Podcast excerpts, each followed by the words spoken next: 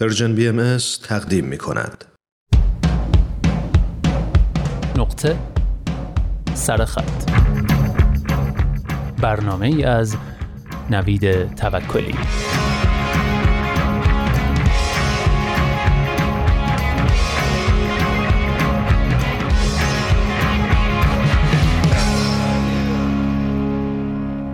دوستان امروز می‌خوام یه قصه براتون بخونم. قصه ای که به نظرم هیچ مقدمه و مؤخره ای لازم نداره. فقط چشماتون رو ببندید و باهاش همراه بشید. همین. قالی نوشته علیرضا روشن.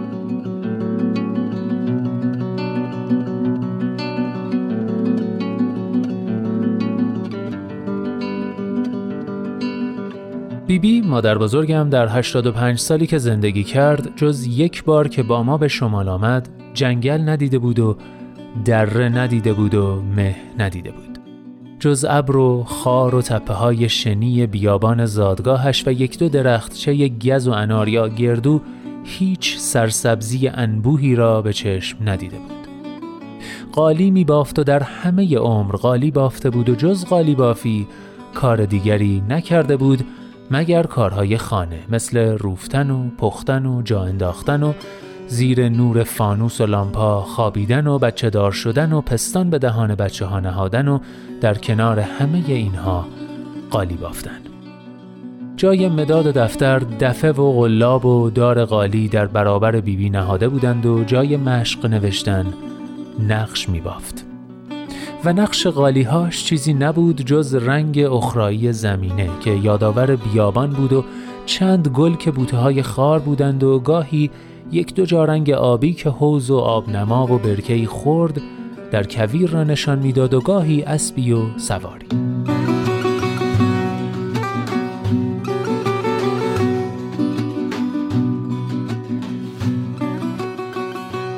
من زودتر به شمال رفته بودم و در ارتفاعات خانه چوبی با ایوان بزرگ اجاره کرده بودم که پدر و مادر و خواهرها و بیبی که رسیدند معطل پیدا کردن سرپناه نمانیم. وقتی رسیدند شب بود. خانه به جاده که در پایینده است از میان مرتع و جنگل پیچ می‌خورد و بالا می آمد دید داشت و من از پنجره می دیدم که آن نور که از پایین دست جاده می پیچد و در تاریکی فرو می رود و جای دیگر از تاریکی بیرون می آید و پیدا می شود و ناپیدا می شود ماشین پدر است که بالا می آید در شب ستاره نبود و ماه در محاق بود و همه جا یک دست تاریک بود و تنها نور نور چراغهای ماشین پدر بود که در جلو زرد بود و وقتی از پیچی میگذشت قرمزی چراغهای عقبش دیده می‌شد. نور پیچ خورد و تاب خورد و بالا آمد و نزدیک شد. به حیات رفتم و دروازه بزرگ را باز کردم. پدر ماشین را تو آورد و پارک کرد و پا بر ترمز گذاشت که نور قرمز چراغهای پشتی مه را در حیات قرمز کرد. مادر و خواهرها پیاده شدند. در حیات را میبستم که مادر گفت بیبی خوابش برده. بغلش کن بیارش بالا. پدر ماشین را خاموش کرد و قرمزی از مه رفت. اما چراغهای ماشین را روشن گذاشت که مادر و خواهرها و خودش دید داشته باشند و خود نیز پیاده شد و از پله ها بالا رفت. بیبی بی را محتاط آرام بغل کردم و به خانه بردم. جایش را از پیش آماده کرده بودم. پتوی نمور را رویش انداختم و فکر کردم کسی که هشتاد سال در کویر بوده است در شمال چه خواهد دید و بوی نم برای شامه او که فقط خاک خشک بویده است چگونه در نظر خواهد آمد؟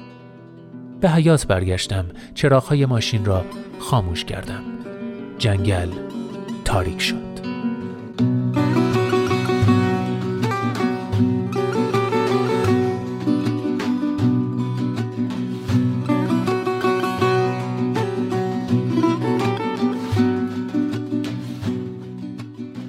بیبی بی صبح از همه زودتر برخواسته بود. چشم که گشودم دیدم ساکت پای پنجره ایستاده است و به منظره نگاه می کند. از جا بلند شدم پیش رفتم و بغلش کردم و گفتم صبح خیر بیبی دیدی کجا آوردیمت؟ می‌بینی چه قشنگه؟ بیبی لال بود حرف نمی توانست بزند اشاراتش را فقط پدر می‌فهمید مرا بوسید به اشارات دست چیزی گفت که نفهمیدم. گفتم سب کن به بابا بگم بیاد. پدر را به اتاق آوردم. گفتم ببین بیبی چی می‌خواد. اما بیبی چیزی نمی‌خواست. سوال داشت. می‌پرسید اینجا کجاست و نام این سرسبزی بیپایان که تا چشم کار می‌کند بالا و پایین و روبرو و پایین دست را پوشانده چیست؟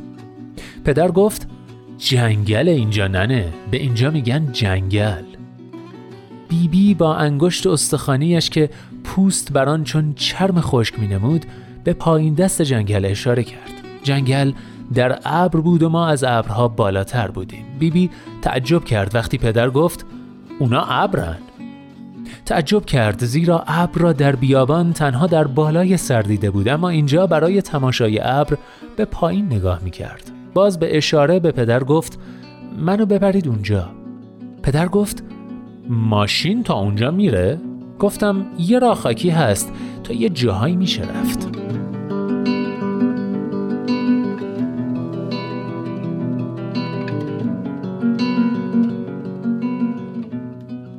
صبحانه را که خوردیم شال و کلاه کردیم و راه افتادیم بیبی بی در بغل من نشسته بود تمام مسیر صورت به پنجره ماشین چسبانده بود و حیرت زده به اطراف نگاه می کرد.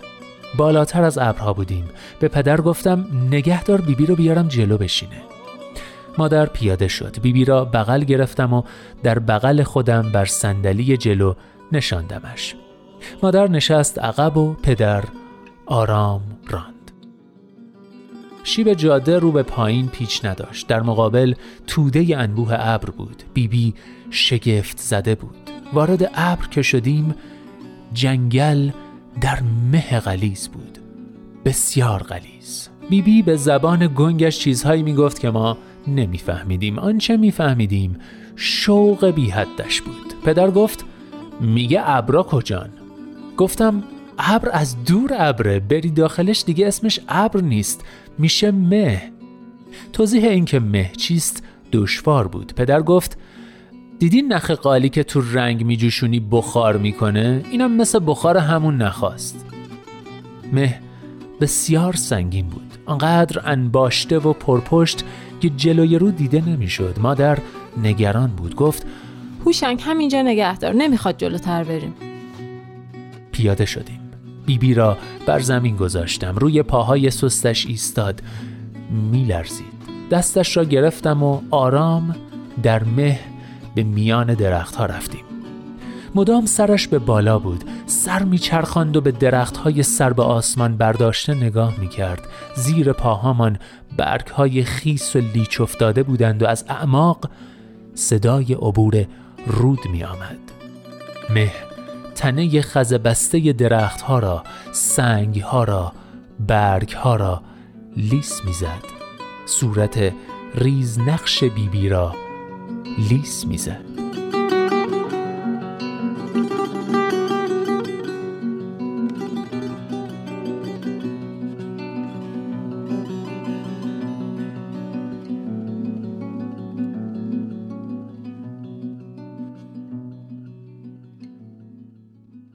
پنج سال بعد بیبی بی مرد. در پنج سال آخر عمرش هم قالی بافت. به روستای زادگاهش بازگشته بود و دار قالی برپا کرده بود و بافته بود. قالی آخر را بافته بود و مرده بود.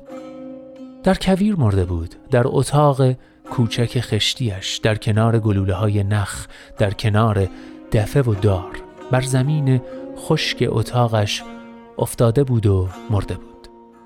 فرشی که بافته بود نقش جنگل داشت. راه و جاده را بافته بود.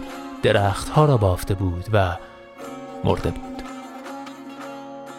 قالی را که از دار پایین آوردیم و پهن کردیم مه از لابلای گره های فرش شعله کشید و اتاق کوچک بیبی بی را پر کرد و انباشت. مه از غالی چندان می جوشید که چشم چشم را نمی‌دید همه جا رنگ بخار گرفته بود. صدای همدیگر را می شنیدیم اما همدیگر را نمی‌دیدیم. حس کردم چیزی از جنس نخ از جنس پشم بر پوست دستم کشیده می شود چراغ موبایلم را روشن کردم. کنار یک نخ بسیار بزرگ ایستاده بودم. به بالا نگاه کردم. بالا آسمان بود و من در میان نخهای قالی بودم که چون درخت قطور بودند. به دستم نگاه کردم. دستم از جنس نخ بود. پاهام نخ بود. ناخونهام نخ بود. ما نقش قالی بیبی بی بودیم. بیبی بی ما و مه را بافته بود. آن قالی اینک بر کف اتاق پذیرایی پهن است و از میان نقشهایش شعله های مه می جوشد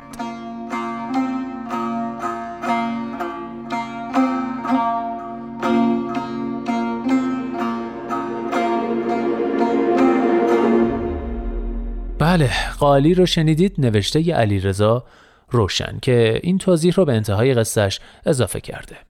آنجا را که پدر در توضیح مه می‌گوید دیدی نخ قالی که تو رنگ میجوشونی بخار می‌کنه؟ اینم مثل بخار همون نخواست برای این نوشته بودم که بیبی بی بعد از بازگشت به روستای خودش مصمم می‌شود مه را در فرش ببافد. اما نمی‌تواند یاد حرف پدر میافتد که گفته بود مه شبیه بخار نخ جوشان در پاتیل رنگ است بیبی فرش را با نخ جوشان که بخار می‌کند میبافد تا مه را بافته باشد در داستان این را ننوشتم زیرا فکر می کردم جمله پدر کفایت می کند برای فهم اینکه چرا مه از نقش های قالی شعله می کشد.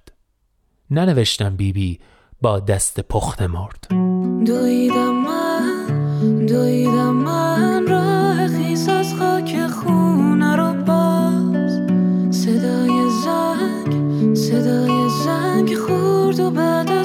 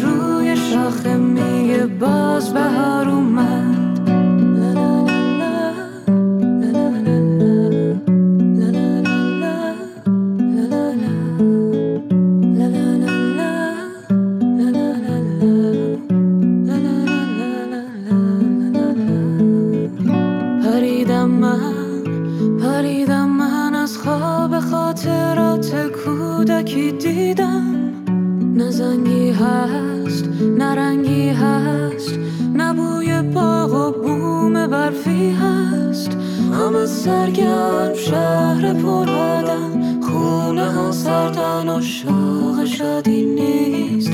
بهاری نیست تنگ ماهی نیست. عشق و آرامش تو خونه جاری نیست. باد و بارون دریا موج آروم کرسی داغ و تو تا تو باغ در اومد.